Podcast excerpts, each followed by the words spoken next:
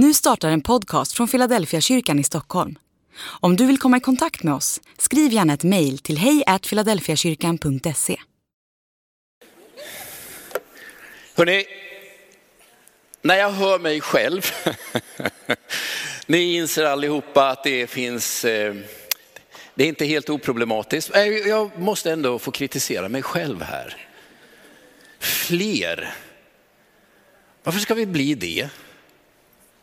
Jo, det ligger inbyggt i evangeliet, men samtidigt kan man ju ändå undra, är det bara statistik det handlar om? Större församling, bättre självförtroende? Eller vad går det där ut på? Och djupare? Ja, varför då? Och om inte du tänker den frågan så kan jag trösta dig med, jag tänker den. Varför det? Eh, det finns en oerhört konsumistisk fråga som kryper på mig. Och möjligen några av er. Vad är det där bra för? Vad finns det i detta för mig?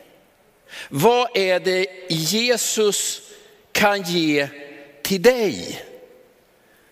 Tänk nu den här visionen, fler medvetna efterföljare, fler och djupare. Varför? Vad är det Jesus kan göra som faktiskt skulle vara viktigt i ditt liv? Och som gör det motiverat att bjuda in fler. En bibeltext och så några ganska koncentrerade tankar idag. Apostlagärningarna kapitel 3, vers 1-10. En berättelse med bäring på visionen och på vad det är Jesus faktiskt gör.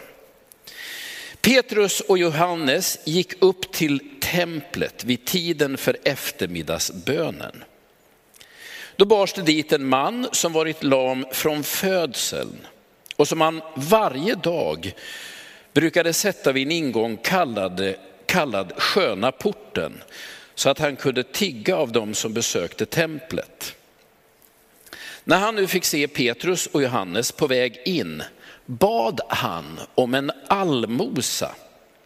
De fäste blicken på honom och Petrus sa, se på oss. Mannen såg spänt på dem och väntade sig att få något av dem. Men Petrus sa, silver och guld har jag inte, men vad jag har det ger jag dig. I Nazarens Jesu Kristi namn, stig upp och gå. Så grep han honom i högra handen och reste honom upp. Och med ens fick mannen stadga i fötterna och vristerna.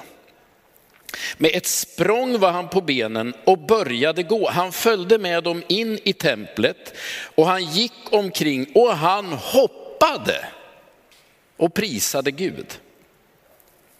Allt, allt folket såg honom gå omkring och prisa Gud. Och när de upptäckte att det var mannen som brukade sitta och tigga utanför templet vid sköna porten, fylldes de av bävan och häpnade över vad som hade hänt med honom. Låt mig nu börja med att säga vad Jesus inte ger till dig. Ni vet, saker fastnar i ens minne utan att man riktigt vet varför och inte alltid kan sortera. Jag har ett starkt minne i mitt medvetande. Det var från första tiden här i Stockholm. Vi hade flyttat in i Sollentuna. Det var lördag morgon. Och rätt vad det är så ropar Helena, min fru, hon sitter och tittar på tv, morgon-tv. Kom! Eh, och jag tänker, vad kan det vara frågan om nu? Så jag går dit och då ser jag att i tv-soffan med ni vet en stor trisslott och något verktyg i handen för att skrapa sitter Jörgen Ringbäck, pastorskollega från Göteborgstiden. Han har fått en vinstlott och inför stora delar av svenska folkets ögon skrapar min kollega fram en dryg miljon kronor. Jag tycker fler pastorer borde vinna stora summor pengar. Men sanningen är att det händer ganska sällan. Läser man nu berättelsen från sköna porten så kan man säga att det finns en sak som Jesus inte gör. Silver och guld, det har vi inte. Det vill säga drömmen om framtida ekonomiskt totalt oberoende, den kommer Jesus inte lösa åt dig. Jag inser att ganska ofta är det runt de här frågorna mina drömmar kretsar. Vad skulle man inte kunna göra om man hade obegränsat med kapital? Det finns ju numera eh, hemsidor och stora grupper av unga människor som jobbar intensivt med att bli ekonomiskt oberoende innan 30. Jag är inte helt lockad av den ambitionen. Men handen på hjärtat, vi är ju en del som emellanåt är i det området och tänk, om man bara tänker den här mannen, om Jesus nu hade gett honom obegränsat av kapital, han hade kunnat anställa bärare, han hade inte behövt sitta vid den där porten. Jag menar problemet att han inte kan röra sig, det kan man ju övervinna med hushållsnära tjänster. Aldrig mer städa, inte laga mat, någon som klär på honom. Jag kan se framför mig precis hur det här skulle kunna ha gått ut. Och, och handen på hjärtat så är väl några av oss i drömmen ganska nära en sorts förlamande livsstil. Där man inte behöver anstränga sig för något. Låt det förbli en dröm, som verklighet tror jag inte att det är så attraktivt. Silver och guld har jag inte, det vill säga Jesus gör det inte ekonomiskt oberoende. Han löser inte alla dina materiella problem. Han kommer inte se till att du får en ännu högre lönehöjning. Verkar som att försörjning får man nog ta ansvar för själv. Pensionsfrågan och jobbet, städningen också och tvätten, lunchen, matlagningen. Man får inte hjälp med något av det av Jesus. Nu tänker några av er, vän av ordning, han har ju ändå lärt oss att be. Ge oss vårt bröd för dagen som kommer. Och är det ändå inte så att ett av de mest anmärkningsvärda miraklerna i evangelierna är när han ger bröd åt 5000 män plus kvinnor och barn. Bespisningsundret. Jo, men kom nu ihåg att det där tillhör inte plusmenyn, utan snarast det vi skulle beskriva som existensminimum. Visst, en brödbit på morgonen, det kan du be om. Men du som tänker, som jag ibland har citerat från den där sången jag trallade på i min ungdom, Oh Lord, won't you give me a Mercedes Benz? Det verkar inte som att Jesus svarar på den frågan. Vad är det då Jesus gör med den här mannen? Han gör ett helande under. På något ögonblick sker någonting med hälsan i den här mannen. Så han kommer på fötter igen. Nu är jag västerlänning, det är de flesta av oss här. Vi fastnar ju direkt där vid detta mirakulösa. Hur förklarar man det här rent medicinskt? Hur ofta inträffar det där? Var det så att han egentligen bara hade stukat foten och satt där? Och när Petrus uppmuntrar honom tillräckligt mycket, ja då kommer han på fötter i alla fall. Ni vet, det snurrar i mitt huvud. Nej, låt mig vara tydlig och säga, detta är ett mirakel. Jag vill bara säga till det det är. I, den här mannen kunde inte i sin vildaste fantasi föreställa sig detta och ingen annan runt omkring.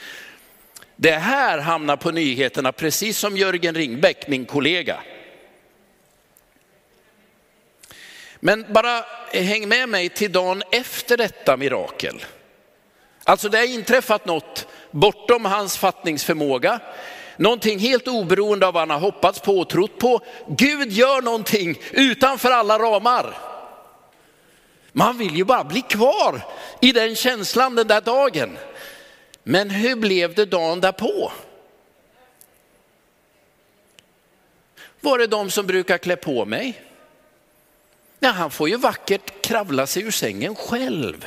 Dra på sig brallorna och manteln och vad det nu är. Var är frukosten? Det brukar alltid vara, jag är ju, jag är ju handikappad här.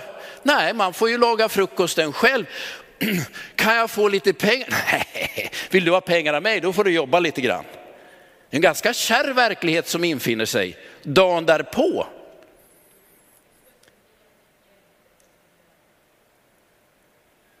Det vill säga Jesus gör någonting mirakulöst men sen får han minsann ta rätt mycket ansvar själv. Dagen efter, veckan efter, månaderna som kommer. Nu ska han försörja familjen, börja arbeta, klä på sig, laga maten, städa huset, planera för framtiden. Vad är det Jesus kan göra i ditt och i mitt liv? Jag, jag, jag, hittade, jag letade febrilt efter ett svenskt ord men hittade inte något bra. Men här kommer ett engelskt ord. Det jag ser att Jesus gör det beskriver man på engelska som empowerment. Det vill säga när Petrus och Johannes talar ett profetiskt ord från Jesus in i den här mannens liv, då inträffar något som man måste beskriva som ett gudomligt mirakel. Det vill säga utan att han själv riktigt kan förklara hur kommer kraft över honom. Men dagen därpå får han själv kavla upp ärmarna, ta tag i sin vardag, sin ekonomi, sitt arbete, städningen, barnuppfostran. Allt det är kvar och det är hans. Men en sak är förändrad. Gud har talat ett ord av makt och kraft in i hans liv så han nu kan ställa sig på sina egna ben utan att vara utlämnad åt alla andras åsikter, godtycke. Jag äger faktiskt mandatet över mitt liv och min framtid. För Gud har talat in i mitt liv. Mannen blir helad, eller kanske vi ska säga något friskare. För, för det är ju sant, hur helbrägda han än blev är han död idag. Men den stora vinsten är ju att det ord som, det profetord som, som Petrus talar in i den här mannen förändrar hela hans liv. Jag kom på fötter, jag kunde ta ansvar, jag orkar gå till jobbet. Jag klarar av att fostra mina barn. Jag kan städa huset och laga maten. Jag kan bära min egen vardag. Varför? Inte för att jag har hjälpt mig själv, fått lite pepp av, av några apostlar. Nej, utan ett ord ifrån Jesus har kommit in i min vardag och i mitt liv. Och runt det ordet har jag fått kraft att ta ansvar för mitt liv. Ta ansvar för min framtid. Ta ansvar för min familj, ta ansvar för andra människor. En gång satt jag med en skål och bad om förbarmande. Nu är jag den som kan hjälpa andra. Vad är det Jesus gör? Jag skulle säga att det är tillfrisknande. Det är ett helande, det är ett upprättande. Jag har i mitt eget liv sådana här erfarenheter som jag inte kan beskriva som något annat ett direkt tilltal av Jesus själv. Nej, jag var inte sjuk och blev frisk. Men det var svart i själen. Och jag såg ingen framtid. Och så kommer profetorden. Och plötsligt så blir det lite ljusare. Dagen därpå fick jag nog kravla mig upp själv, men jag hade kraft i kroppen. Dagen därpå fick jag ta ansvar, men jag hade kraft i kroppen. Det är inte så att Jesus löser mina problem. Han ger mig mandat att stå upp, stå fast, stå kvar. Det finns små sådana här fönster för många av oss. För en del långt tillbaka i ungdomen eller men där vi vet att där visade Gud vem han är. Men ett ord från Jesus ger hälsa, någon sorts ljuskraft, förmåga som jag själv måste förvalta. Men jag kan göra det därför att Jesus har talat in i mig. Min vision för 2022, så enkelt, är ju att många människor som idag kämpar med livsmening, med ohälsa på olika plan, skulle få det där profetordet från Jesus in i sitt liv. Föräldrar som kämpar med att få ihop liksom tidsbudgeten och tänker det går inte, vi sliter på varandra. Att det kom ett ord ifrån Jesus som ger hopp och ljus, kommer aldrig lösa alla problem. Låt mig nu säga det. Jesus kommer inte garantera dig ekonomisk eh, frihet för alltid. Kommer inte ta hand om alla vardagsbestyr. Du kommer nog få göra en hel del själv. Men när ett profetord ifrån Jesus träffar rakt in i själen så förändras livet fundamentalt. Detta är min bön att det här rummet ska få vara plats för. Att jag själv skulle kunna få vara förmedlare och att vi där vi finns skulle kunna ge vidare. Ja, ni fattar, detta är visionen för 2022. Nej, Jesus kommer inte ge dig ekonomisk frihet. Det har funnits sådana teologier, jag har förkastat dem definitivt. Jag tror att vi kan få bröd för dagen, vi kommer inte behöva dö av svält, men där någonstans strax över finns en gräns. Märsan vill jag ha, men det får jag väl lösa på något annat sätt. Hänger ni med? Vad är det Jesus gör? Han talar ett ord in i människors liv som ger hälsa, som ger kraft i benen, som ger mod i själen, som ger ork att ta det en dag till, ett varv till. Jag ska inte lägga mig ner nu. Någon annan behöver mig. Jag har själv suttit och tyckt jag kan hjälpa någon annan. Det är det Gud kallar dig, oss till. Det är min enkla vision. Den kommer inte förändras över åren. Jag ska försöka hitta andra bibeltexter och säga det på något annat sätt. Jag kommer aldrig få något annat ur mig än att detta är drömmen. Att den helige ande skulle upprätta människor som har tappat framtidstron, tappat hoppet, som inte tror på sig själva, som har förlorat orken och glädjen. Att de skulle få se, ja men det finns chans för mig. Jag kan ta det en dag till. Imorgon ska jag upp, jag kommer att klara det.